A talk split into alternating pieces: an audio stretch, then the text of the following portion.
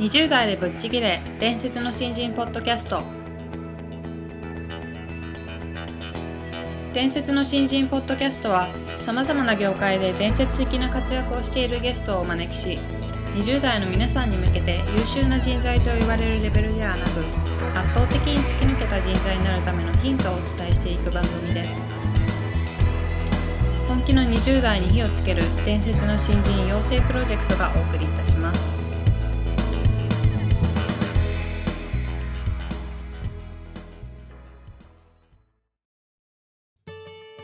皆さんこんにちは。20代でぶっちぎれ。伝説の新人ポッドキャストへようこそ。ナビゲーターの戸田恵香奈です。伝説の新人プロジェクト小宮です。よろしくお願いします。よろしくお願いします。本日は最終回になってしまったんですけどもこれまで3回にわたってお話を伺ってきました、えー株式会社テリスの杉浦理太さんにお話を伺っていきたいと思います、今回は伝え方が違うというテーマになるんですけども杉浦さんの著書を読んでいて、うん。あの1ページメモっていうものを P&G では徹底しているっていう、はい。あのエピソードがあって私の中ではかなり衝撃だったんですけど、うんうんうん。でも私のし普段の仕事って割とこうクリエイティブ系のものでパワーポイントとかも割と綺麗に作ったりするように意識するんですけどなんかそんなのは無駄だっていうことが書かれていて、うん。とにかくワードで言葉のみわーっとまとめていくっていうことを徹底しろっていうふうに書かれていてあの私が普段やってることと全く真逆のことなので。うんかなり衝撃を受けたんですが、まあ、確かにそうすることで非常に伝わりやすくなるなっていうのは思ったのでその話話を含め杉浦さんの伝え方のスキルについていろいろ伺っていきたいなと思いますので、はい、はいよろしくお願うんいします。よろしくお願いしますはい、それでは杉浦さん、今回もどうぞよろしくお願いします。よろしくお願いします。えー最終回になってしまったんですけども、はい。えー今回は伝え方が違うというテーマで、えーお話を伺っていこうかと思うんですけどもあの著書を読ませていただいて、P&G では1ページメモっていうのをはい。徹底しているっていうのを読んで、すごいなと思ったんですがはい、やっぱりそうすることで前回の時間の使い方にもつながると思うんですけども短い時間の中で効率的にいろいろやり取りをできるかなっていうふうに思うんですけどもやっぱりそういう効果っていうのは実際杉浦さんの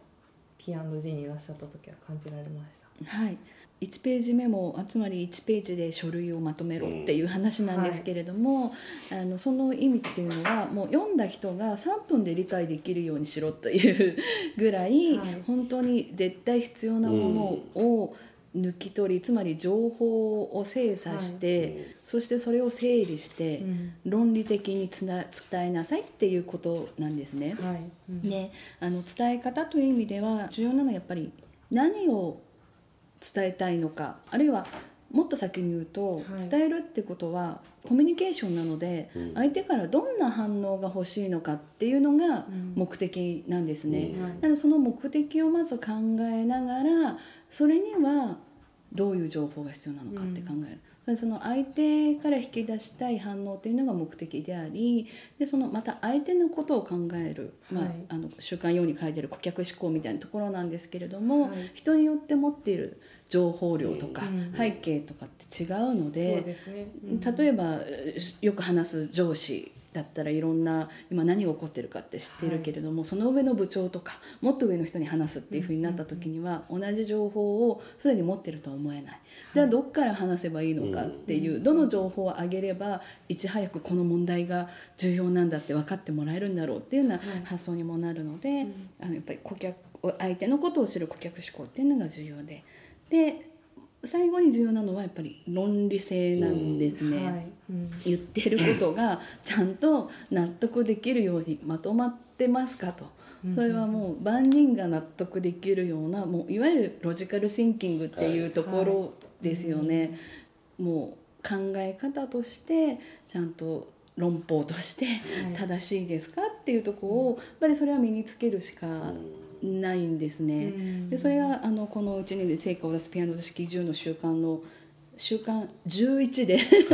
い。実はあって音声無料ダウンロードっていうところであの得られるようにはあしているんですけど、はい。あのぜひこの論理性っていうのは身につけてもらいたいなと思っているところで、うん。私新人研修もやっているんですけど、はい。実は新人研修の中にこの論理的に考えるっていうところを入れて、はい。そこをやってから話し方書き方っていうところに持っていっているので、はい。やっぱりこの論理性っていうところはもう訓練で、うん。あの考えてほしいんですね。うんでその訓練どういうふうにすればいいかっていうと、はい。簡単には3つの要素にまとめるっていうのを徹底してやるようにするとすごくシンプルにまとめる癖ができるんじゃないかなと。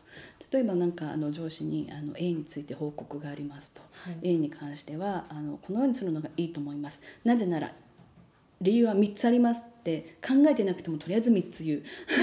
3つあるというふうに言う、はい。でそうすると3つを何しようかなって考えるだけでも、はい。あの本当にそれを説得するための3つの要素っていうのを引き出せるようになると思うんですよね。うん。それが5個とか10個になるとまとまっていない証拠。はい。はい。はいでもじ3つしか伝えることができないと思った時に今自分の手元には10個ある要素の中のはいどれ引っ張ろうっていうところである意味訓練優先順位の訓練だったりあこの相手が一番イエスというための納得できる要素はこの10個の中のどれだろうっていうふうに思うのでもう3つなんか話そうと思ったら3つっていう。ふうになるいいですねそれね。うん。簡単なうん確かに確かに癖になりますね。癖になるんですよ。うん。なんかあの伝えられる側にとっても3つってすごい納得感があ納るっていうのは得感があるんですよね。なんか1個だけだとか2個だけだったら本当に考えたのって言いたくなるじゃないですか。で2個なんか2個しかないってどっちか選べっていうのもみたいな感じになるのがはいはいはい3つありますっていうふうに言われるとなんかね聞く方も満足感が高いんですよ。うんしかもなんかあのやっぱビジネスの現場って、あの男性社会なんですよね、はい。うん。ある意味。なので思考的にも男性が納得しやすいのって、はいそういう目的があって論理的にっていうところがすごく納得しやすいんですよ。なのでそれが弱いのがどちらかというと女性なんですよ。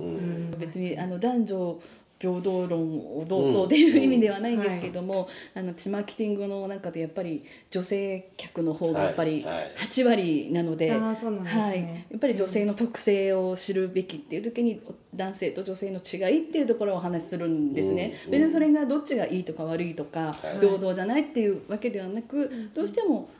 男性の方が得意なこととか女性が得意なこととか、やっぱりどうしてもあるので、うんうんうん。あのビジネス現場で言うと男性的な話し方っていうのがもうスタンダードになってしまっているっていうことを、ある意味あの認識して、うん。それにうまく乗っていく。そのためには論理性も身身につけるっていうことはすごく重要かなっていうふうには思いますね。はい、あの先ほどのその新人向けの研修でまずは論理性を磨くことをされてるっていうふうにあのお話ししていただいたんですけども実際にどういうふうに割とそこの論理性の部分に重点を置いていろいろトレーニングされる形なんですか？そうですね。研修でも論理的な部分っていうのはしっかり身につけてもらうんですけれども、はい。あの私が研修する時に全体的に通してあの必ず設計しているってことはあのこちらが考える方法をただ説明して聞いてもらうっていうことではなくて、必ず自分たちでまずは考えてもらう。はい本当論理的ってどういうことなの、うんっていうところからうん。考えてもらうことによって論理的にあのやってもらう考えてもらってその後に実践してもらう実践してもらうっていうのはあのグループの中で話してもらったりとか、はい。発表してもらったりとかいうふうにもうその場だけでもう発言をしてもらったりとか、うん。考え方を共有してもらうっていうことだけですごく体感できるようになるんですね。はい。うん。なので自分で考えて行動することによって体感してもらうその論理的っていうのが単純にあのスキルとしてではなくって、うん。本当にそれが必要で身につけるとこういういいことが起こってはい。でそのために自分はここに気をつけてやればいいんだっていうところまで落とし込むっていうのが、あの研修でも重要なことかなっていうふうに思っているので、はい。そういうふうにして身につけてもらっています。なるほど。うん。はいということであのまあ杉浦さん実際に新人向けに研修もされてるということなんですけど杉浦さんご自身が今一番こう若い世代に伝えたいことって何かあればお伺いしたいなと思うんですけども。はい、あの新人研修においてもあの考えてもらうことが自分がありたい社会人像って何だろう、自分がありたいプロの姿って何だろうっていうところを考えてもらうんですね。つまりそれって自分の長期的ビジョンになるわけなんです、うん。それを一度持っておいてもらうと何があってもぶれない。例えば途中で何か挫折があるようなことがあっても例えば私も初めの回でお話しさせていただきましたが、それまでのキャリアを続けることが難しくなったとしても絶対そこに到達できるようになると思うんですね。でやっぱり仕事人生あるいは自分の人生いいことばっかりではない辛いこともあったりとかもする。なんだけれども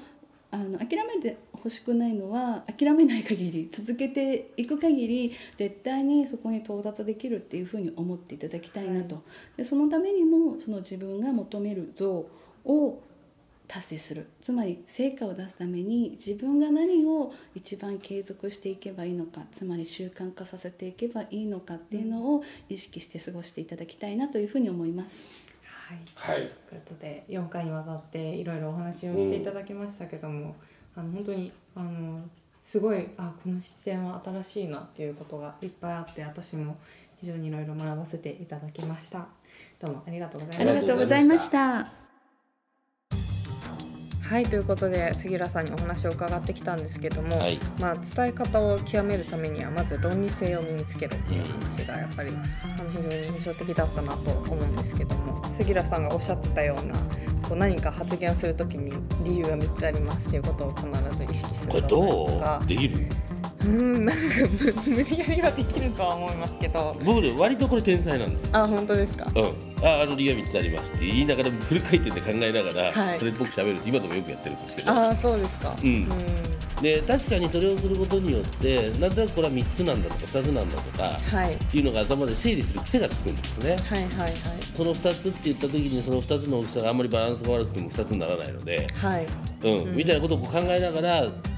喋るとかものにするっていう癖がつくのはいいことなんだけど、はい。結構それを僕は誰かにやいいからやってみって言ったことがないんですよ。おおなそれは小宮さん自然に身についた。自然にこうやってみようっていうふうに。やってみようというかねなんかねうわこの会議にき偉い人たちばっかの会議とか若い子にバはい。ーンって出されてたので、ああそうなんですね。そこでうわ2つって言わないとこいつら聞かねえなみたいなことがこうなんとなくおこうお察したんです。察しながらあの舐められちゃいけないしみたいなのをやっていくうちにできるようになってたみたいな。なるほど。はい、うん。うんなのでどうですかね。それを意識して普段からやるっていうのを若いうちからみんなが教、ね、こういう一個の教材としてね、うん、はい。そういうふうにするべきなんですよと杉田さんに言われたのは割とあそうかそういうふうにやっぱり人って意識すればできるようになるんだろうなっていう、うんうん。自分がやってただけにだはい。けどそれが一般的かっていうのは全然意識がなかったのよ。はいはい。うん。だからそういう意味ではとても新鮮にああそうかそういう育て方というか、はい。うん、訓練の仕方もあるんだなっていうふうに思いました。うね。ん、なるほど、ん。ああそうなんですね。ということであの杉浦さんに4回にわたっていろいろお話を伺ってきたんですけども、はい。仕事をする上で役立てたいなと思うスキルがたくさんあったので。そうですね、えーはい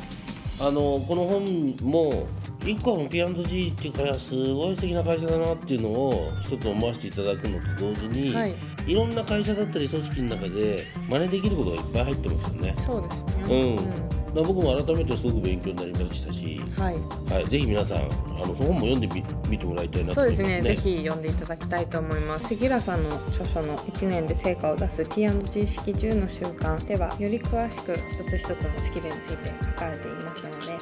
ひ読んでみてくださはい、ありがとうございました。はい、どうもありがとうございました。